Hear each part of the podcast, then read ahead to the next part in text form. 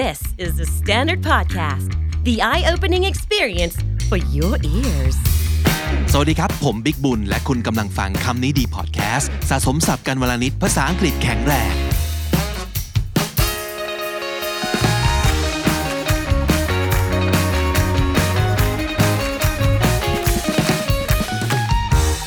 คุณผู้ฟังครับได้มาจอย KND Club ของเราหรือยังหลาย ๆ คนถามว่าความแตกต่างคืออะไร มันก็คือเป็นคอนเทนต์เหมือนกันนั่นแหละเพียงแต่ว่าเป็นคอนเทนต์ประเภทที่ไม่ใช่ทุกคนจะได้รับรู้ได้เห็นได้เสพได้เข้าร่วมนะครับ มันจะเป็นคอนเทนต์ที่ดีไซน์พิเศษสำหรับสมาชิกของเราเท่านั้นเลยนะครับ ไม่ว่าจะเป็นเอ่อ behind the scene หรือว่าจะเป็นคอนเทนต์แบบ exclusive ก็คือเป็นพอดแคสต์หรือวิดีโอที่ คนอื่นไม่ได้เห็น รวมถึงกิจกรรมเวิร์กช็อปกิจกรรมเป็น free class หรือว่า webinar นะครับ เหล่านี้เนี่ยจัดสรรแล้วก็เสิร์ฟให้คุณตลอดทุกเดือน จริง ๆ ออกมาทุกอาทิตย์ด้วยซ้ำไปนะครับ เพราะฉะนั้นก็ติดตามกันสำหรับคนที่อยากได้ content พิเศษ แล้วก็อยากเข้าร่วมเป็นหนึ่งในสมาชิกของ bilingual community ของเรานะครับ ติดตามกันได้ที่ YouTube Channel ของ KND Studio เมื่อเห็นปุ่ม join กดเลยนะครับ แล้วก็เลือก เทียของ membership ที่คุณต้องการเลย ไม่ว่าจะเป็น The Tribe หรือว่า The Clan นะครับ คนที่สมัคร The Clan ครับ ตอนนี้กำลังจะมีอีกหนึ่งสิทธิพิเศษให้กับคุณ เราจะมี one on one talk session ที่เรียกเป็นชื่อเล่นว่าเช่าลุงนะครับ ก็คือการได้นั่งพูดคุยกันตัวต่อตัวนะครับทาง virtual หรืออนาคตอาจจะมีการได้มาพบปะเจอกันจริง ๆ นั่งจิบชากาแฟกันเลยก็เป็นได้นะครับ แต่ว่าช่วงนี้เราทำเป็นเช่าลุงช่วงทดลองนะครับเพราะฉะนั้นสำหรับสมาชิกเดอะแคลน50 คนแรก เราแจกกันไปคนละ 10 นาทีนั่งพูดคุยกันนะครับ ไม่ว่าจะเป็นภาษาอังกฤษ ภาษาไทยหรือว่าปนกันไปทั้ง 2 ภาษา หรือว่าอยากคุยเรื่องอะไร อยากจะให้เป็นคู่ซ้อมในการพูดภาษาอังกฤษกัน หรือว่ามีเรื่องอยากปรึกษามีเรื่องบนขิงบนขาให้ฟัง ลุงยินดีนะครับ ไม่ว่าจะเป็นmission ไหนเราพร้อมจะไปด้วยกันนะครับสำหรับกิจกรรมเช่าลุง ใครสนใจก็กด สมัคร member The Clan แล้วก็รอการติดต่อกลับจากทีมงานได้เลยนะครับ ตอนนี้จริงๆเรามีถ้าสมมติเกิดเข้ามาใน YouTube นะครับ มันจะมี tab ของ Community นะครับ ใน tab นั้นจะมีโพสต์ ซึ่งจะพาคุณไปที่ลิงก์ของ Google Form เพื่อให้คุณไปกรอกนะครับ ลงทะเบียนแล้วก็ทางทีมงานของ KND Club จะติดต่อกลับไป เพื่อให้คุณได้มานั่ง one on one talk session ในเรื่องของการเช่าลุงนะครับ วันนี้เราพูดถึงหนึ่งคำนะครับ ที่น่าจะเป็นคำที่ติดปากมากที่สุด เพราะมันพูดง่ายที่สุดเลย แล้วก็มีความหมายที่เรียกว่า universal มาก ๆ ใช้ในสถานการณ์ไหนก็ได้นะครับ แล้วก็เป็นคำกลางๆที่มันดู safe safe นะครับ นั่นก็คือคำว่าโอเคไปเจอบทความที่ชื่อบทความมันแทงใจลงเหมือนกันนะเขาบอกว่า the favorite word of average people โอเคาว่าโอเคเป็นคำโปรดของคนปานกลาง มันก็อยู่ที่ว่าคุณรู้สึกยังไงกับเขาว่าเป็นคนปานกลาง so are you okay with being an average people who says okay a lot if you're not so if you need to listen to this because this is so important and well since this is something that we say all the time and if we say it too often without even thinking about it it's better to know if it's potentially toxic เราน่าจะมาดูกันครับว่าสิ่งที่เราติดปากมากๆเนี่ยมันมีความเป็นไปได้ที่จะ toxic โดยที่เราไม่รู้ตัวหรือเปล่า 3. สิ่งที่เขาเล่าไว้ในบทความนี้นะครับว่าคำว่าโอเคเนี่ยน่าจะเป็นคำที่เราพูดที่น้อยลงหรือว่าเลิกพูดได้แล้ว ในสถานการณ์อะไรบ้างนะครับหนึ่งเขาบอกว่า okay has become a toxic cop out คำว่าโอเคเนี่ยมันกลายเป็น toxic cop out คำว่า cop out เป็นสำนวนนะครับแต่ว่าเป็นการหลีกเลี่ยง เป็นการเนียนเนียนชิ่งออกมาจากสิ่งที่เราควรจะทำแต่เราไม่ทำนะครับ เช่นในที่นี้ก็คือ เมื่อเราถูกถามว่ารู้สึกยังไง ถูกถามว่าคิดยังไง มีความเห็นอะไรหรือเปล่า แล้วเรารู้สึกว่า มันยากจังเลยที่จะให้ความเห็นตรงๆ เพราะว่าความเห็นของเราอาจจะไม่ตรงใจคนที่เขาอยากฟัง หรือว่าจะพูดยังไงให้ไม่ไม่ให้ออฟเฟนคนนะ จะพูดยังไงให้เขาไม่เกลียดเรานะ ให้เขายังรู้สึกโอเคกับเราอยู่ เราก็จะใช้คาว่า it's okay it's okay โดยที่เราไม่บอกว่าจริง ๆ เราคิดยังไง เช่น how's your new team member she was okay how's the food you like it it was okay how's work it's okay how's your life it's okay ถ้าสมมติเกิดคุณพูดโอเคไปแบบนี้มันเหมือนอะไรฮะ มันเหมือน we don't need to discuss this further because you think it's a little difficult to express your true feeling or tell people in front of you what you really think about it คนถามว่าอาหารที่ทำให้รู้สึกยังไงบ้าง จริง ๆ ไม่โอเค แต่ไม่กล้าพูด ก็จะบอกว่า it's okay ราะว่ามันจะดูเหมือนกลางๆ ไม่ได้โกหก แต่ว่าก็ไม่ได้จริงใจขนาดที่จะต้องพูดในสิ่งที่พูดยากต่อไปนึกออกไหมหรือว่าเฮ้ยเพื่อนร่วมงานคนไหนเป็นยังไงบ้าง she's okay เพราะเรายังไม่รู้ว่าคนที่อยู่ตรงหน้าเราเนี่ยมีความสัมพันธ์ยังไงกับเพื่อนร่วมงานคนนั้น หรือว่าเราไม่แน่ใจว่าเราควรจะพูดออกไปไหมว่าเราจริง ๆ รู้สึกยังไงนะครับ เพราะฉะนั้น so saying that something is okay doesn't tell us much about anything at all so okay usually means something is satisfactory satisfactory ก็คือพอใช้ได้ satisfy มันคือพอใจนะครับ เป็นที่น่าพอใจในที่นี้ satisfactory คือพอใช้ได้ but not especially good either ไม่ได้ดีขนาดนั้นนะครับ เพราะฉะนั้นโอเคก็เป็นคำที่กลางมาก so why do we keep saying something's okay because it's a way to avoid conflict by failing to offer meaningful feedback เราไม่อยากเราไม่สามารถดีกว่า เราไม่รู้จะให้ฟีดแบ็ที่มีความหมายที่มัน constructive ยังไง เราก็เลยเลี่ยงโดยการบอกว่า มันก็โอเคนะ แล้วมันเหมือนก็เหมือนกับการที่บอกว่าโอเค ถ้าสมมติเกิดโอเคปั๊บก็เท่านี้แล้วกันเนาะไม่อยากจะพูดอะไรต่อไปแล้ว so what we're missing out is an authentic communication authentic communication คือการสื่อสารที่มีความหมายจริง ๆ ความการสื่อสารที่แท้จริงคือนั่งลง พูด ถก บอกความในใจ แล้วก็ช่วยกันคิดถึงสิ่งที่มันจะดีขึ้นได้ ในอนาคต ทั้งหมดเนี้ยมันจะเกิดจากการที่เราขี้เกียจหรือไม่รู้จะพูดยังไง เพราะว่าเราไม่รู้จะ form opinion ยังไง เราไม่มีคำพูดที่เราจะอธิบาย เราก็เลยบอกว่า อืม มันโอเค นะครับ เพราะฉะนั้นอย่างที่บอกเวลาเราบอกว่ามันโอเค we stop thinking เราขี้เกียจคิดต่อแล้วว่า จะต้องพูดยังไง ให้คนข้างหน้าเข้าใจ จะต้องพูดยังไง มันถึงจะตรงกับความรู้สึกของเราจริง ๆ โดยที่ไม่ไปออฟเฟนคนและยังมีอะไรสักอย่างไปต่อกันได้ so instead of troubleshooting and finding solutions we just say okay and move on troubleshooting คืออะไรครับก็คือ มาดูซิว่าตรงไหนกันแน่ที่เป็นปัญหา แล้วแก้ให้ตรงจุด เราไม่อยากจะเสียเวลากับสิ่งนี้ ด้วยเหตุผลอะไรก็ตามทีขี้เกียจเอ่ยไม่รู้จะพูดยังไงเอ่ยแล้วก็ไม่รู้ว่าจะหาทางแก้ร่วมกันยังไง ก็เลย โอเค แล้วก็ let's move on นะครับ แต่ทีนี้สิ่งที่คุณจะต้องระวังก็คือ ถ้าเกิดคุณพูดว่ามันโอเคแบบนี้คนที่เขาอุตส่าห์มาขอความเห็นของเราเนี่ย เขาก็จะไม่ได้สิ่งที่เขาควรได้กลับไป ถูกปะแล้วแทนที่เขาจะได้สิ่งที่เขาจะกลับไปทำกันบ้านได้ เขาก็จะไม่รู้ว่าตกลงต้องแก้ตรงไหน ถ้าเกิดคนคนนั้นเป็นลูกน้องของคุณ คนคนนั้นเป็นสมาชิกในครอบครัว คนคนนั้นเป็นคนใกล้ชิด ที่สิ่งที่เขาทำสิ่งที่เขาคิดจะส่งผลต่อเราในอนาคตอยู่ดี แล้วเราไม่บอกเขาตั้งแต่ตอนนี้ ว่ามันควรจะต้องแก้ยังไง หรือควรจะต้องปรับยังไง เอาจริง ๆ อนาคตสิ่งคนที่จะได้รับผลกระทบ ก็เป็นเราอยู่ดีนะ เพราะว่าเราอยู่ใกล้กับเขามากใช่ไหมครับ เพราะฉะนั้นถ้าเกิดเราขี้เกียจจะคิดในตอนนี้ คุณจะไปลำบากในอนาคตในการจะแก้ปัญหาที่มันควรจะถูกบล็อกไว้ตั้งแต่สามอาทิตย์ที่แล้ว ที่เขามาถามว่าเราคิดยังไง แล้วเราก็บอกว่ามมันโอเคนะ แต่สามอาทิตย์ผ่านไปเฮ้ยมันไม่โอเคแล้ววะเออ เพราะฉะนั้น you're doing yourself a favor actually ทำอย่างน้อยทำเพื่อตัวเองในอนาคตด้วยนะครับที่จะได้ไม่ต้องมานั่งแก้ปัญหาที่มันกลายเป็นปัญหาใหญ่โตขึ้นมานะครับ because that could cause problems later for you yourself ข้อ 2เขาบอกว่า labeling everything as okay makes you boring การที่เอะอะก็ตอบว่าโอเค เราจะกลายเป็นคนที่น่าเบื่อมากเลย เพราะว่าคำว่าโอเคเนี่ย มันจะสื่อถึง 1. lack of ideas 2. unwillingness lack of ideas คือไม่ไม่มีความคิดความอ่านอะไรเลย ไม่มีความคิดสร้างสรรค์ ไม่มีความเห็น คนแบบนี้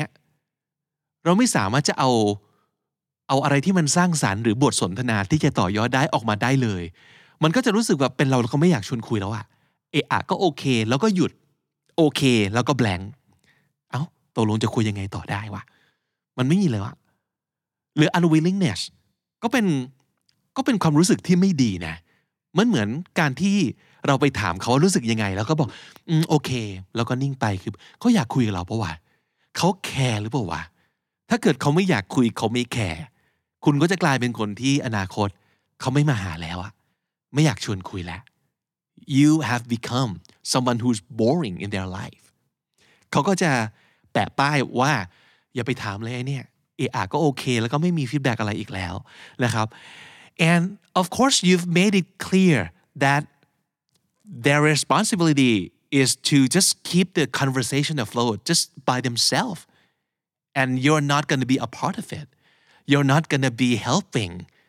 them to keep this conversation alive and this could be very tiresome on the other part นั่นก็คือถ้าสมมติเกิดเราบอกว่าโอเค โอเค อืม ก็โอเคนะ แสดงว่าอีกคนหนึ่งถ้าเกิดเขาอยากจะคุยต่อ เขาต้องเป็นคนแบกบทสนทนานี้เอาไว้ด้วยตัวเอง keep the conversation afloat afloat ก็คือ um, have enough to go on สมมติถ้าสมมติเกิดบริษัทพยายามจะ stay afloat หรือว่า to keep afloat ก็แปลว่า เขาต้องพยายามไม่เจ๊งอะ บริษัทต้องพยายามหาเงินมาใช้หนี้พยายามขายให้ได้ เพื่อธุรกิจจะได้ไปต่อได้ นั่นคือคำว่า afloat ในบทสนทนาก็คือ ถ้าสมมติเกิดอีกฝ่าย ไม่ให้วัตถุดิบอะไรเลย ไม่มีฟีดแบ็กอะไรเลย นอกจากเขาว่าโอเค แล้วก็เงียบ มันจะกลายเป็นภาระของอีกคนหนึ่งซึ่งต้องแบบแล้วทำยังไงบทสนทนานี้ถึงไม่จบวะถูกปะถ้าเกิดเราเป็นคนที่แบบใช้แค่คำว่าโอเค เป็นอาวุธ อีกฝ่ายก็จะรู้สึกเหนื่อยมากกับการที่แบบ จะคุยกับคนคนนี้เนี่ยคือ กูต้องแบกใช่ไหมเออ เนี่ยมันจะทำให้คุณกลายเป็นคนน่าเบื่อ คุณจะกลายเป็นคนน่าเบื่อในสายตาของทุกคน ถ้าเกิดใช้คาว่าโอเคตลอดเวลานะครับและสุดท้ายครับ saying okay too often makes people feel that you're too agreeable คาว่า agreeable มันแลดูเหมือนจะเป็นคำที่บวกบวกใช่ไหม agree ก็คือเห็นด้วย แต่ agreeable ใน sense เนี้ยมันแปลว่าการเป็นคนที่แบบหัวอ่อน แล้วก็อะไรก็ได้ ทุกอย่างโอเคหมด ไม่เคยเซโนเลย and maybe because you're nervous that you will offend someone and giving actual feedback may feel risky but when someone asks for it honesty is is the best policy บางทีคุณอาจจะรู้สึกว่า ถ้าเราไม่ agree อะถ้าเรา say no แทนที่จะบอกว่า โอเคเนี่ยมันจะทำให้อีกคนหนึ่ง เขารู้สึกเสียเซลเอ่ยรู้สึกไม่พอใจเอ่ย รู้สึกไม่ชอบหน้าเราขึ้นมา แล้วรู้สึกแบบเอาทำไมอะทำไมไม่โอเคด้วยอะ but if it's really not okay for you you should say it ไม่งั้นคุณจะกลายเป็นคนที่ ดีไม่ดีเขาเลิกถามแล้วนะว่าสิ่งนี้ได้หรือไม่ได้ เพราะเขาจะ assume ไปเลยว่าไอ้นี่มันคือโอเคตลอด เพราะฉะนั้นนี่คือสิ่งที่คุณไม่อยากให้เกิดนะ so you want people to check with you if something that they would do or they would think is actually okay for you or with you ถ้าเกิดคุณใช้คาว่าโอเคจนติดปาก จนคนรู้สึกว่าเออไอคนนี้ก็ได้หมดเนี่ยคุณก็จะกลายเป็นคนที่คนเริ่มเห็นความสำคัญน้อยลงเรื่อยๆ and maybe because you want to be nice that's why you say okay all the time but sometimes you don't want to be just nice you want to really voice out your opinion or what you really think which could be good for everybody as a collective not just for yourself คนที่เขา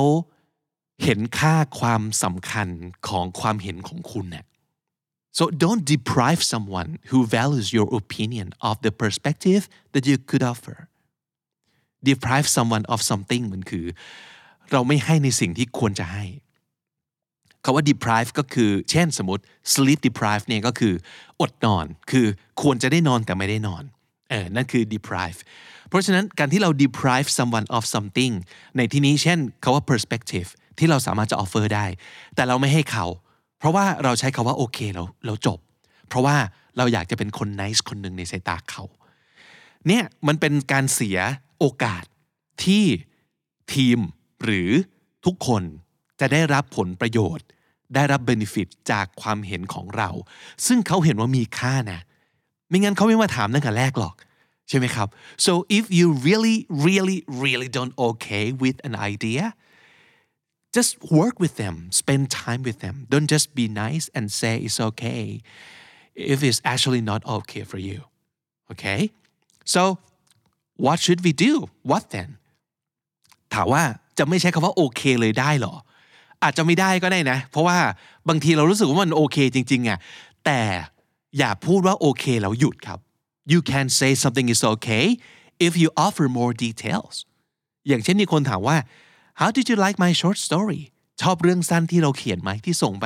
ขอความเห็นเนี่ยเราอาจจะบอกว่า it was okay I like the overall concept but there were a few things that I didn't understand มีบัตรขึ้นมานิดหนึ่งนะครับ ถ้าเกิดเรารู้สึกว่าเราอยากจะเป็นประโยชน์กับเขาอะเราต้องกล้าพูดว่าอะไรบ้างที่เรายังสงสัย ที่เรายังไม่แน่ใจ อะไรบ้างที่เราอยากชวนเขาคุยเพิ่มผมว่าแค่นี้ก็โอเคนะ เราไม่ได้บอกว่ามันแย่ เราไม่ได้บอกว่ามันไม่โอเค but I've got questions to ask you there's something that I wasn't so sure about can you can you tell me more about this part นั่นก็เป็นสิ่งที่คุณทำได้นะ โดยไม่ได้ offend ใครเลย แต่สิ่งที่คุณกำลังจะทำเนี่ยคือ willingness ครับที่จะ work with them you're you're showing them that you're happy to discuss this even even more and you're willing to spend more time with them on something that they care about นั่นคือสิ่งที่มีค่ามากแล้ว โดยที่คุณไม่จำเป็นจะต้องรู้สึกว่า เดี๋ยวจะไป offend ใคร because you're not saying that you're not okay you're okay but จุดจุดจุดนะครับ หรือ how was the presentation did you enjoy it how am I doing อาจจะมีคนมาถามว่า ผมพรีเซนต์เป็นยังไงบ้างรู้สึกว่ามันโอเคไหมนะครับ คุณก็อาจจะบอกว่า it was okay to be honest not the best yet but hey it's your first try คือเอาจริงๆ มันก็ยังไม่ได้ดีขนาดนั้นนะ มันโอเค แต่ว่าเฮ้ยสำหรับครั้งแรกเนี่ย มันก็โอเคแล้วนะ that's already impressive you can tell them that but I think you should work on something else I think you should work on structuring your story I think you should work on um, the voice that you use during the presentation I think you should work on the visual aid the slides คือใช้เวลากับเขาอะ just take your time and work with them work with the person in front of you give them time don't just dismiss them with the word okay and walk away and you don't have to be brilliant with your comments just be sincere and willing that's enough คุณไม่ต้องคาดหวังว่า เฮ้ย ถ้าสมมติเกิดเราไม่ใช้คาว่าโอเค แล้วเรานั่งให้ความเห็นเขาเนี่ย ความเห็นเราต้องแบบเป็นอะไรที่แบบคมมาก เจ๋งมาก อย่าไปกังวลเรื่องนั้นครับ อย่าไปกังวลเรื่องนั้น แค่ให้เวลากับเขา นั่งคุยกับเขา ถกกับเขา พูดอย่างจริงใจ แล้วก็แสดงความยินดี เต็มใจ to work with them นั่นคือสิ่งที่ดีที่สุดที่คุณจะให้เขาได้แล้วสรุปศัพท์ที่น่าสนใจในวันนี้ครับ มีคำว่า cop out ซึ่งคำนี้คือนิยามของคำว่าโอเคที่มัน toxic ในบางครั้งนะ เพราะว่าการ cop out ก็คือการ หนีไปเนียนๆนะครับหลีกเลี่ยงในการทำในสิ่งที่ต้องทำแต่เราไม่อยากทำเพราะรู้สึกว่ามันยากเพราะรู้สึกว่าขี้เกียจอย่างเช่นการให้ความเห็นการนั่ง comment กันอย่าง constructive แล้วเรารู้สึกว่าเออไม่เอาอะแล้วก็แบบ cop out ในการพูดคำว่าโอเคนะครับนั่นคือคาว่า cop out satisfactory คำนี้คือพอใช้ได้ แต่อย่าลืมนะครับว่าวงเล็บก็คือ not that especially good ก็คือมันยังไม่ดีขนาดนั้น เพราะฉะนั้นคำว่า satisfactory อาจจะยังไม่ดีขนาดนั้นก็ได้ troubleshooting ก็คือการระบุต้นตอของปัญหาว่ามันคืออะไร แล้วก็แก้ปัญหาอย่างตรงจุดนะครับ นั่นคือ troubleshooting unwillingness คือความไม่เต็มใจนะครับ unwillingness keep the conversation afloat ก็คือแบกบทสนทนาเอาไว้นะครับทำยังไงถึงยังคุยต่อไปได้ทำยังไงบทสนทนานี้ ถึงจะไม่จบลงนะครับ นั่นคือการ keep the conversation afloat agreeable คือในคอนเท็กซ์นี้นะครับ เป็นคนหัวอ่อน เป็นคน say yes ตลอดเวลาไม่ say no เลย เป็นคนที่อะไรก็ได้ ซึ่งถ้าเกิดเป็นอย่างนี้มากเกินไป เราก็จะกลายเป็นคนที่น่าเบื่อ แล้วคนก็เริ่มจะไม่ให้ความสำคัญกับความคิดเห็นของเราอีกแล้วนะครับ so don't be too agreeable และสุดท้าย deprive someone of something ก็คือ ไม่ให้ใครสักคนหนึ่งในสิ่งที่เราควรจะให้หรือว่าเขาควรจะได้นะครับ นั่นคือ deprive someone of something และถ้าติดตามฟังคำนี้ดีพอดแคสต์มาตั้งแต่ episode แรกมาถึงวันนี้ คุณจะได้สะสมศัพท์ไปแล้วทั้งหมดรวม 6,100 กับอีก 1คำและสำนวนครับ นั่นก็คือคำที่ดีประจำวันนี้นะครับ ฝากติดตามฟังรายการของเราได้ทาง Spotify Apple Podcast หรือทุกที่ที่คุณฟัง podcast ครับสำหรับคนที่เจอคลิปของเราบน YouTube ฝากกด subscribe แล้วก็กดไลค์กดแชร์ด้วยถ้าเกิดคุณชอบคลิปนี้นะครับ แล้วก็ถ้าอยากเป็นส่วนหนึ่งของ Bilingual Community อยากใช้ภาษาอังกฤษในชีวิตประจำวันให้มากขึ้น อยากสนุกสนานกับคอนเทนต์พิเศษพิเศษ ที่ไม่ใช่ว่าทุกคนจะได้สัมผัสนะครับ เข้ามาจอยในคลับของเรา นั่นก็คือ KND Club เข้าไปที่ YouTube แล้วกดจอยได้เลย แล้วก็ไปเจอกันในพื้นที่พิเศษของสมาชิกนะครับ ผมบิ๊กบุญวันนี้ต้องไปก่อนครับ อย่าลืมเข้ามาสะสมศัพท์กันทุกวันวันละนิด ภาษาอังกฤษจะได้แข็งแรง สวัสดีครับ The Standard Podcast, eye opening for your ears.